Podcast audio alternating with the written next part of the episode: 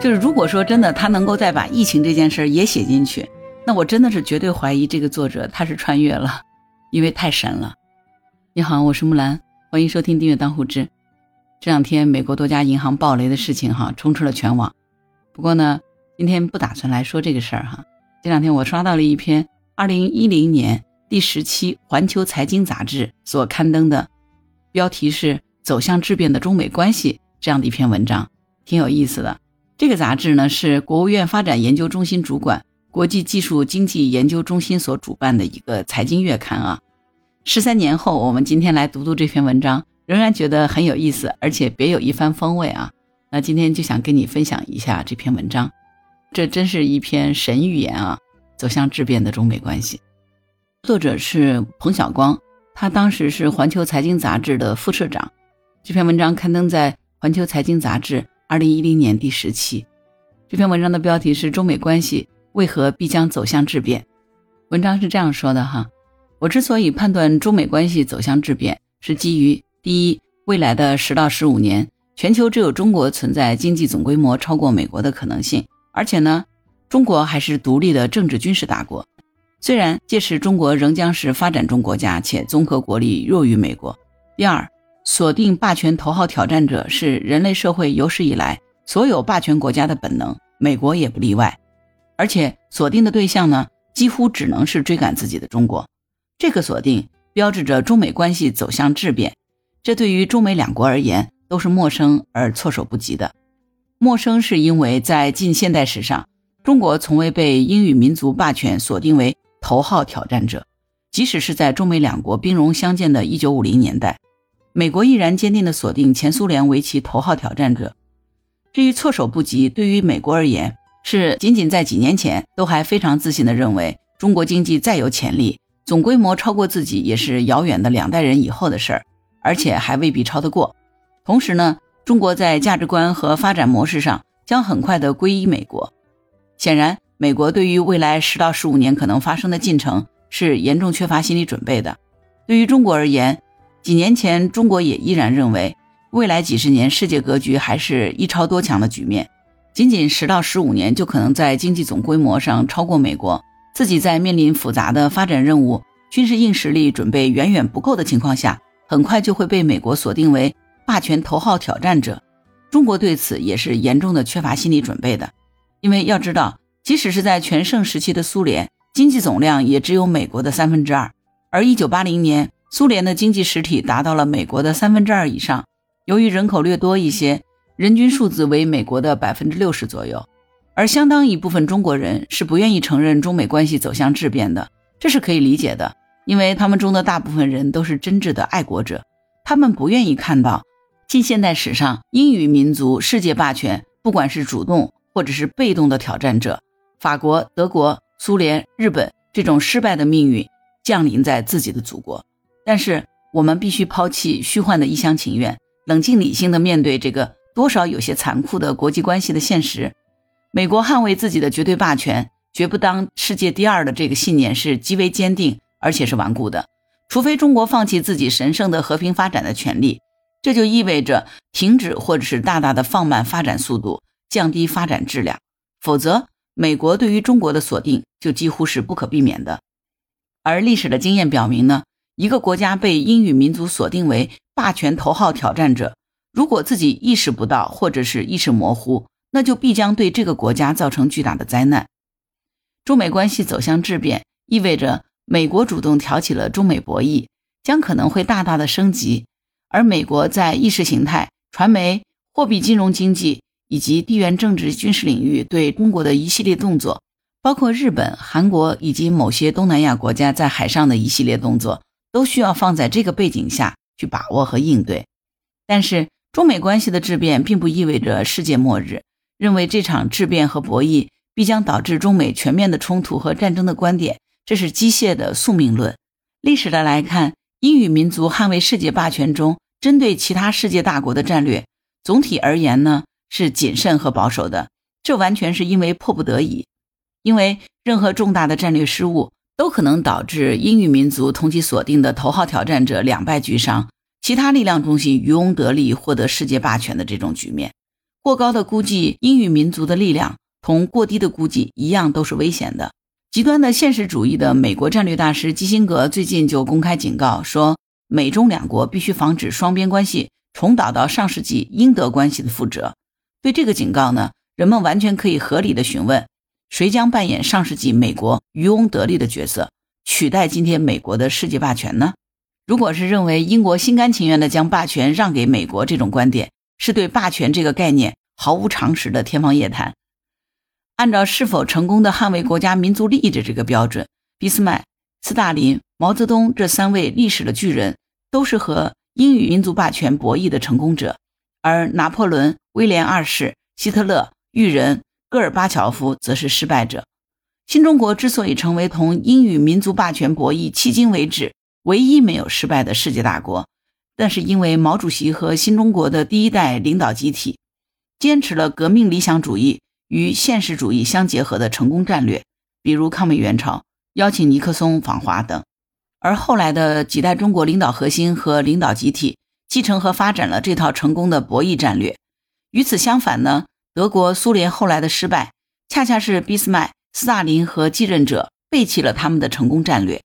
六十年前。英勇的中国人民志愿军，雄赳赳气昂昂跨过鸭绿江，抗美援朝，保家卫国。我们今天依然享受和平红利的一代人，有责任和义务向前辈和先烈们致以崇高的敬礼。我们坚信，中华民族有足够的精神、智慧和物质力量，正式走向质变的中美关系，迎接这场压力巨大、考验空前的美国挑起的中美全球博弈。并最终能够在更均衡稳定的基础上重建对两国和世界具有决定性意义的中美关系。怎么样来做呢？三部曲：英国民族和法德苏日的博弈。一、锁定霸权头号挑战者。除了对拿破仑法国和二战后苏联的锁定几乎毫无悬念之外，英国民族其他几次锁定都是经过了长时间的犹豫与反复。因为错误的锁定对其霸权而言，也意味着致命的危险。一战前，英国对德国的锁定。一战前，英国是拥有世界霸权，但美国的经济规模已经超过了英国。法国、沙俄同英国在世界范围内激烈的争夺殖民地。威廉二世德国在工业、海军和殖民地方面的争夺也表现得咄咄逼人。最终呢，英国锁定了德国。但有一个事件可以证明。英国选择的犹豫、反复和艰难。仅仅在一战爆发前十年，英国还支持日本打败了沙俄，这是十年之后在一战当中英国的盟友。而德国在战争中则支持沙俄，德皇呢差点利用日俄战争，通过必尤克条约把沙俄拉进了自己的阵营。二战前，英国对德国的锁定，这一次呢，英国面临的是更为艰难的选择，因为美国和苏联两个幕后的大国实力强大。英日同盟呢早已解体，张伯伦长期对德国的绥靖，完全是因为迫不得已。在欧洲同德国迎头相撞，两败俱伤，不仅可能使苏联红军席卷欧洲，而且还可能导致自己的海外殖民地落入美国和日本手中。最终呢，英国再次锁定了德国，并且在战争中赔上了自己的世界霸权。冷战之后，美国对头号挑战者的锁定。苏东剧变以后呢？社会主义中国虽然是美国基于和平演变的头号目标，但是要消化拥有庞大核武器的俄罗斯，迎接日本激烈的经济竞争，阻止统一后的德国在欧洲做大，使得美国根本无力将目标专注于中国。所以，布什切尼在两千年大选当中猛烈攻击克林顿，给了中国太多的发展机会。但是他们上台不久，就爆发了九幺幺事件。他们设想通过战争控制中东和中亚。加强同中国及其他大国的博弈筹码，但结果却是把美国引入了泥潭。第二，组建全球包围同盟，锁定霸权头号挑战者之后呢，英语民族立刻就启动了组建全球包围同盟的程序，不惜出让重大利益，拉拢过去以及未来可能的自己的主要的对手，这包括联合德国和俄国组建反法同盟，联合法俄法苏组建反德同盟。二战之后呢，联合德日组建了反苏同盟等等。显然，不组建包围同盟，自己同头号挑战者迎头相撞，就不仅必然给其他力量中心与取代自己霸权的机会，甚至自己还有被头号挑战者打败的危险。多次成功的组建包围同盟，证明了英语民族是国际政治舞台上高明的组织者。第三，推动同盟者首先走向对抗战场。仅仅是组建包围同盟是远远不够的，因为同盟条约可以在一夜之间作废，而英语民族充分的利用自己天然的地缘优势，把隔岸观火的特权保留在自己手中，创造各种条件，包括利用头号挑战者的错误，首先把自己的同盟者推向对抗的战场，比如打败拿破仑大军的主力是沙俄，一战消耗德国陆军主力的是法国和沙俄。二战打垮德国陆军主力的是苏联红军。如果冷战转化为热战，欧洲和日本肯定先于美国成为战场。英语民族是非常清楚的，如果自己先于同盟者走向头号挑战者对抗的战场，那么自己不仅存在被打败的危险，隔岸观火的同盟者同样有取代自己霸权的可能。第四，法德苏日完全是可以避免战略自杀错误。工业革命两百多年以来，确实只有英语民族（这里是指英国和美国）建立了全球性的霸权，但这不是因为什么英语民族霸权天命论，而是因为法国、德国、苏联、日本都先后犯下了完全可以避免的战略自杀错误。拿破仑在打败奥地利和普鲁士以后，如果不入侵沙俄，那么英法博弈的结果还是难以预料的。俾斯麦通过与沙俄的再保险条约。为德国的安全奠定了稳定的基石。如果威廉二世和希特勒不背弃成功的俾斯麦传统，那么两次世界大战，即使英美联合的力量，也未必能够动摇德国在欧洲的地位。列宁、斯大林建立的社会主义体制，使苏联成功的打败了德国纳粹，成功的在同美国霸权博弈中上升到超级大国的地位。但是戈尔巴乔夫的背叛却使苏联不战而败。同法国、德国、苏联不同，日本曾经先后两次对美国的军事和经济挑战都没有单独成功的可能。所以，从历史中可以发现，在英语民族与其挑战者博弈的两百多年中，莫斯科扮演了决定命运的力量支点作用。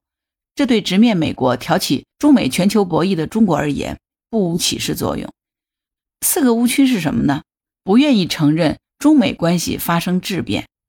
对美国捍卫绝对霸权信念的坚定性、顽固性和极端敏感性，中国是缺乏体验的，这就导致了若干认识误区。误区一：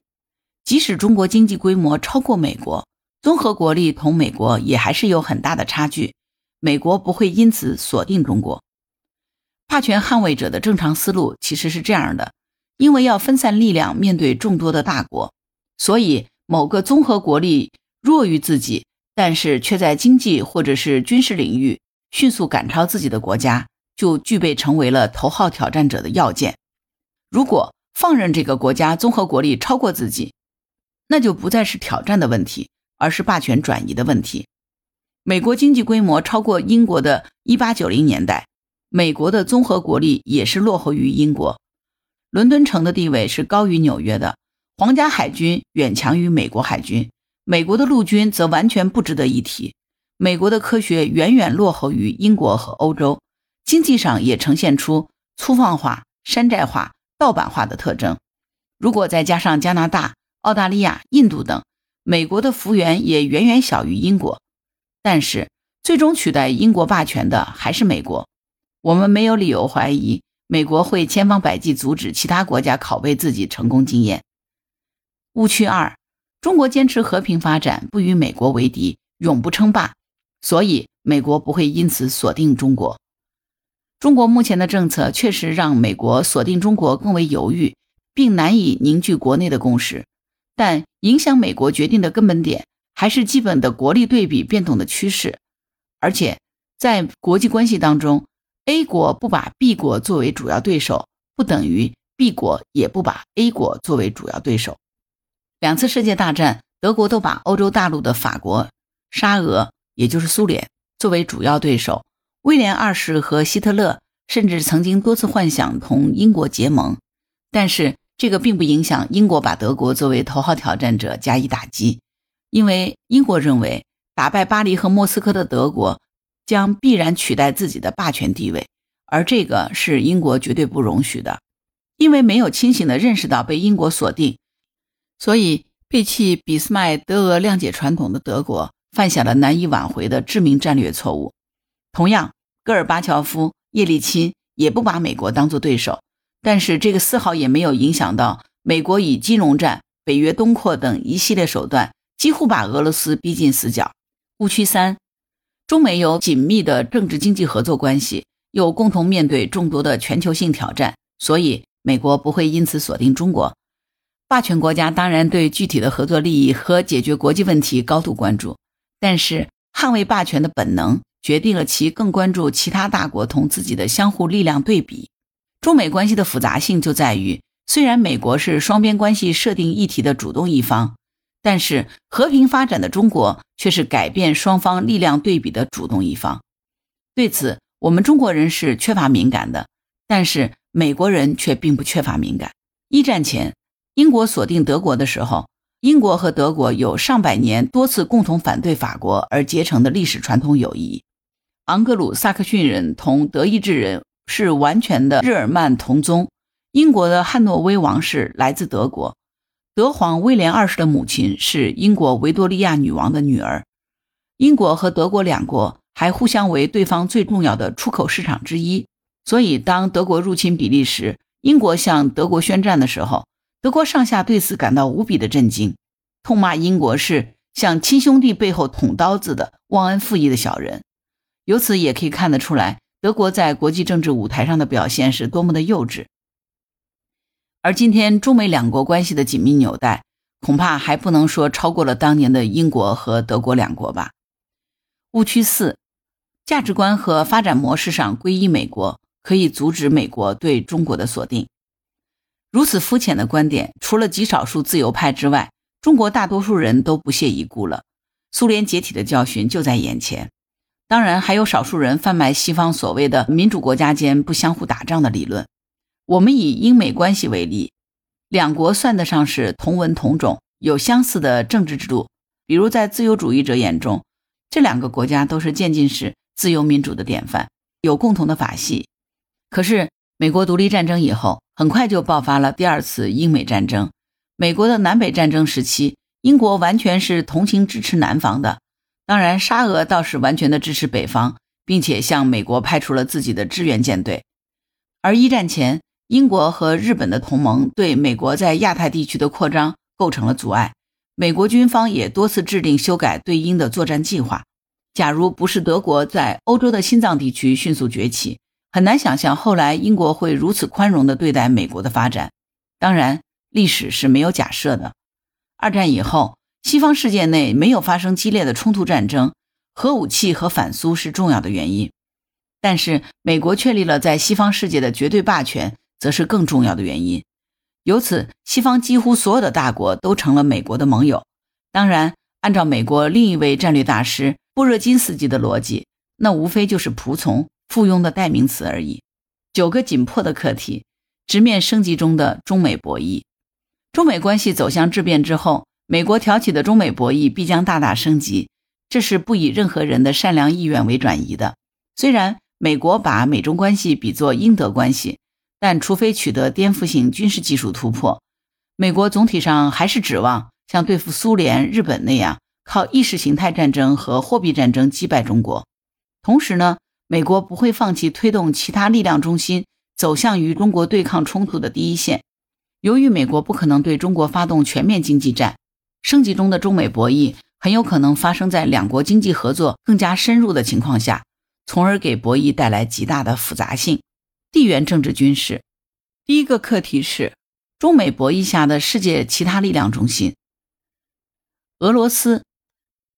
即使是美国向俄罗斯做出巨大的利益让步，将俄罗斯纳入反华包围同盟中，美国也根本没有办法让俄罗斯先于美国走向同中国的正面对抗。一个幅员世界最大、资源丰富、军事实力仅次于美国的俄罗斯，在中美博弈中隔岸观火，这本身就是对美国极大的制衡。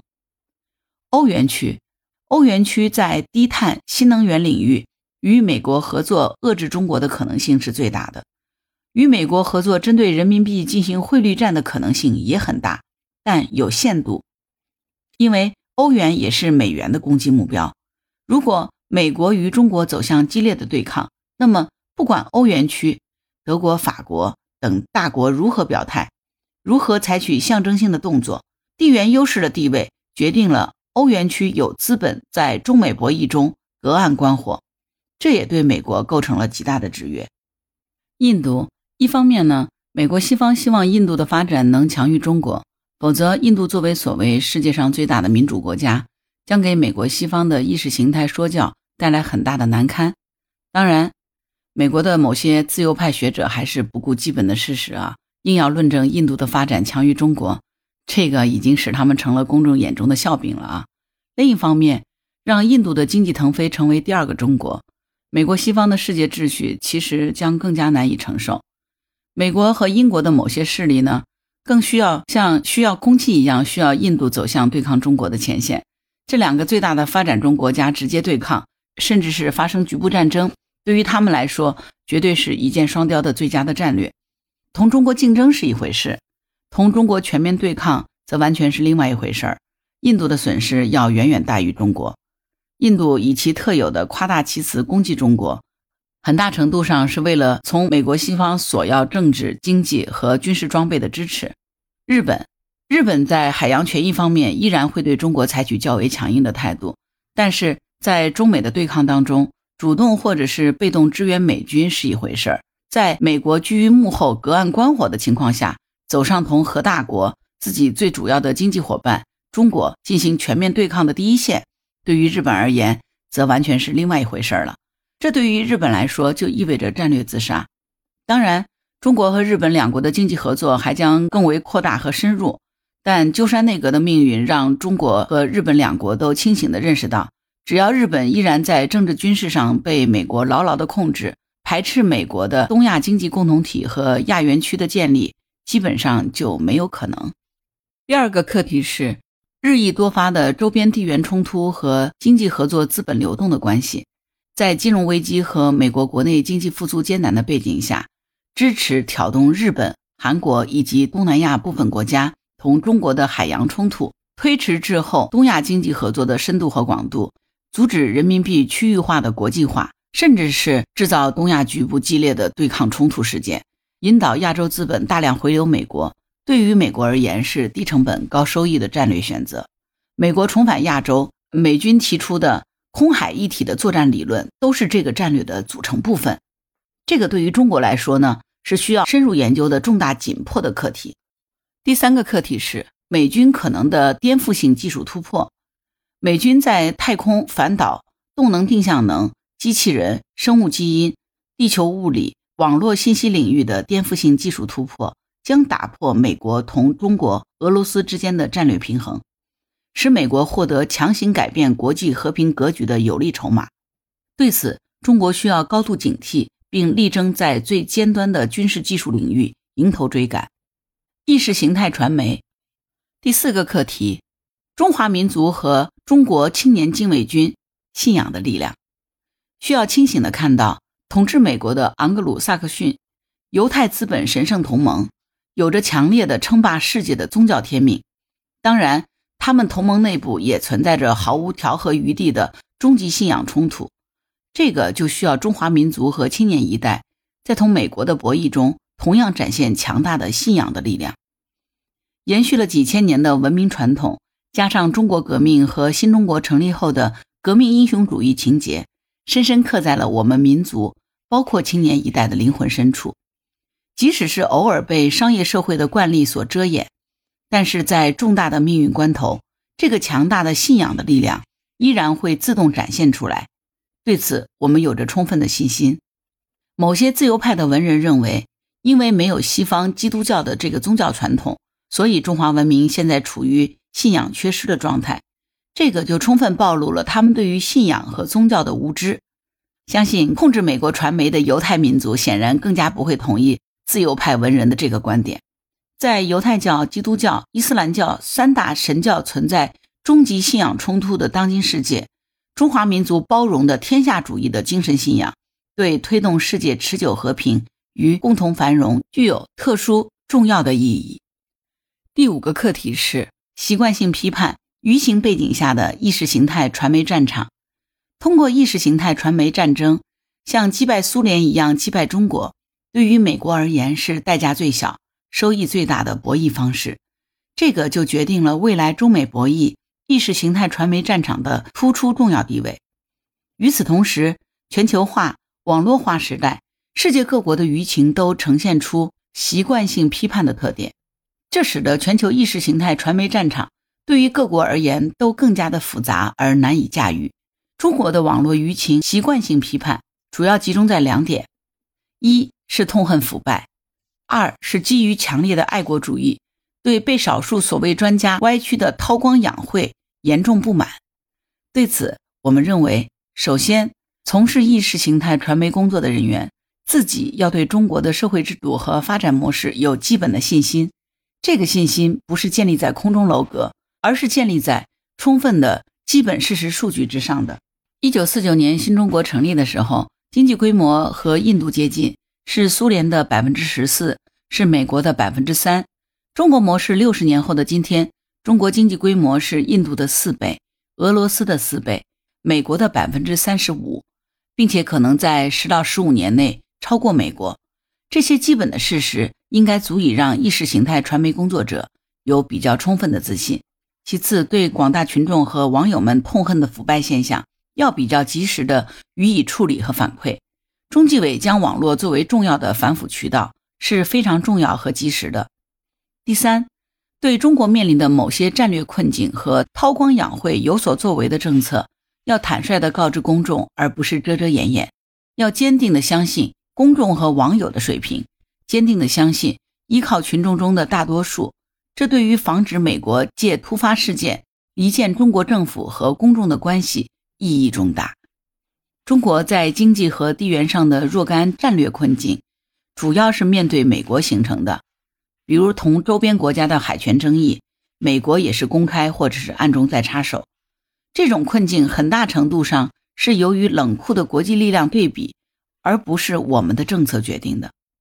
英语民族和美国又是国际博弈的顶级高手，中美博弈必将是一场持久战。指望短期内彻底的改变某些被动和困境是不现实的。我们坚决反对投降主义，但是也不得不防止冒险主义。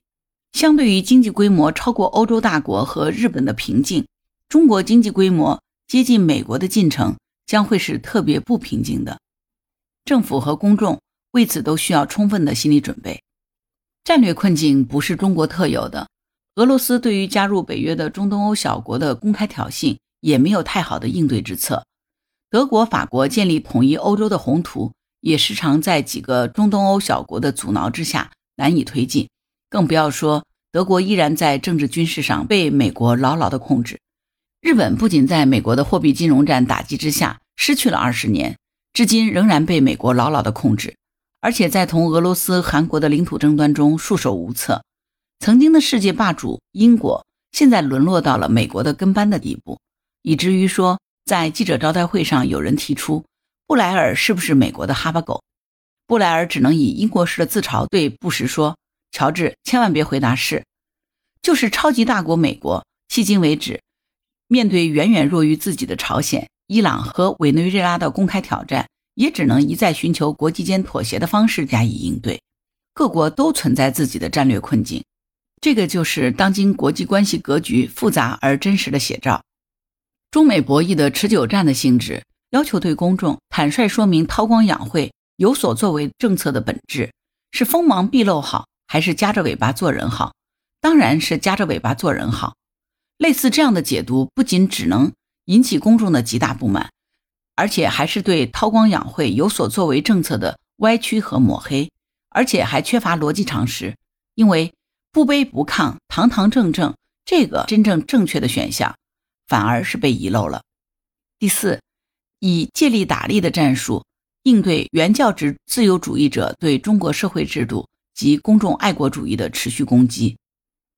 在习惯性批判的舆情背景下，正面宣传处理不当就有可能招致反感和副作用。所以，对原教旨自由主义者挖空心思攻击中国制度和爱国主义的言论，可以采取一个简单的借力打力的战术，把类似的事件和逻辑反用于美国、印度等所谓民主大国。原教旨主义自由者的反应肯定是不惜歪曲事实，对中国和美国、印度等采取双重标准，这样他们就等于是公开撕下所谓自由民主的假面具，公开暴露出洋奴媚外、毫无逻辑的本质。原教旨自由主义者作为反面教员，在持续催生的公众爱国主义情感、破坏美国对中国和平演变、颜色革命方面，发挥了奇妙而且特殊重要的作用。这应该是中国没有重蹈苏联覆辙的一个重要原因之一。货币金融第六个课题是美国可能的全新金融战武器，依靠战胜日本经济挑战的货币金融战模式战胜中国，对于美国而言同样是代价很小、收益很大的博弈选择。但是中国模式的国家控制资本的这个特点呢，使得美国无法照搬对日本货币金融战战略战术。这次金融危机被巴菲特称为金融大规模杀伤性武器的金融衍生工具 （CDO、CDS 等等），在重创美国西方金融体系的同时，都没有能够撼动中国金融体系的稳定。富于创新精神的美国一定会针对中国模式的特点，设计全新的金融战武器，而对于这个领域的深入的研究跟踪，也就成为摆在中国面前的一道紧迫的课题。自主创新、产业升级和资源环境。第七个课题是中国自主创新、产业升级之路的重大意义与巨大困难。转变发展方式、自主创新与产业升级是中国模式解决资源环境困境、实现长期可持续发展的必经之路。但是，我们中国人要充分认识到，同建成中低端的世界工厂相比，建成高端的中国制造。中国创造的难度要大得多，而且美国西方对此的切肤之痛也要敏感得多，因为在美国、欧洲同中国的战略对话当中，都把自主创新列为单独的议题。未来十到十五年，围绕着中国的自主创新产业升级，中国同美国西方的激烈博弈也将大大升级。中国内政第八个课题是中国模式、中国民主与共同富裕。中国一方面要坚持迄今为止被证明是比较成功的中国模式的发展道路，另一方面也要以创新的精神对中国模式进行重大的改进和升级。这其中核心是坚持和完善社会主义人民民主制度，防止美国资本控制国家模式以所谓的西方自由民主的形式破坏中国的稳定发展，加大劳动收入的比重，建立社会保障体系，实现共同富裕。是让人民生活的有尊严，让内需有效启动，让中国的发展更具可持续性的关键，也是成功应对中美博弈的关键。美国内政第九个课题是美国模式与美国的阶级与族群问题。被中国自由主义者捧上了天的美式自由民主制度，本质上不过是资本控制国家模式而已。国美的黄光裕被判刑之后。在美国一个大型网络论坛上出现过一些有趣的议论，大意是这样子的：什么？如果这样的人都被判刑，那美国一多半的资本家和政客都该坐牢。可惜这位中国首富生错了地方，要是他在美国，肯定会被捧为金融天才，还有可能被任命为政府的主管，获得自由勋章。这至少说明中国的法律敢对首富判刑，但在美国，官员和法官不过是富豪的门童。美国的富豪和官员们看到这个消息，一定会唱起爱国歌曲。我自豪，我是一个美国人。这种激烈情绪的背后，不仅仅折射出美国社会普通大众和大资本尖锐的阶级矛盾，也折射出更加错综复杂的社会族群矛盾，比如传统的白人社会、犹太裔、非洲裔、墨西哥裔等等之间的矛盾。美国的阶层与族群问题的演进，对美国模式。美国国内政治以及美国对华关系的影响是一个紧迫又容易被忽视的重大课题。质变，博弈后的中美关系重建，中美关系再平衡的重建，将主要基于以下因素：一是中国成功顶住了美国在意识形态传媒及货币金融领域的进攻，没有冲倒苏联、日本的覆辙；二是由于俄罗斯欧元区因为地缘优势可以隔岸观火，美国升级中美博弈受到了极大的制约，根本不敢同中国走向全面军事经济对抗之路；第三是由于中国坚持和平发展，不重蹈法国、德国的历史覆辙，导致美国无力推动中国周边大国直接与中国进行全面对抗。随着中美两国综合国力的日益接近，中美关系将可能迎来一个拐点，即美国认识到继续升级博弈将极大损害，而不是加强美国的世界地位。这时，中美关系有可能在更加均衡稳定的基础上得以重建。对于这样的前景，我们目前抱谨慎乐观的期待。好了，好长的一篇文章哈，是不是？就真的太长的一篇文章。信息量很大，但是你相信吗？这是二零一零年写的一篇文章，这是一篇十三年前的文章。我觉得这个作者真的是一个卓越的战略分析家，即使是今天才写的文章，也可以称得上是一篇较为全面的好文了，对吧？所以，作为十三年后的我们，那我们是不是有这种穿越感？就是如果说真的他能够再把疫情这件事也写进去，那我真的是绝对怀疑这个作者他是穿越了，因为太神了。这篇文章真的是对中美关系的走向是有超前的一个前瞻性。当然，这篇文章纯粹的就是论述理论和观点，所以可能感觉听起来是不是有点干巴？可能不如讲一个故事，让你觉得更加的耐听。但是，如果你能够静下心来把这篇文章听完，我相信你一定会和我一样有很多的感想和收获。好了，关于本期节目，你有什么想法？欢迎在评论区留言。如果你喜欢木兰的节目，欢迎。点赞、评论、转发、订阅当虎之。当然，如果你喜欢木兰，也可以加入木兰之家听友会，请到那个人人都能发布朋友圈的绿色平台，输入木兰的全拼下划线七八九就可以找到我了。好啦，今天就到这儿，我是木兰，拜拜。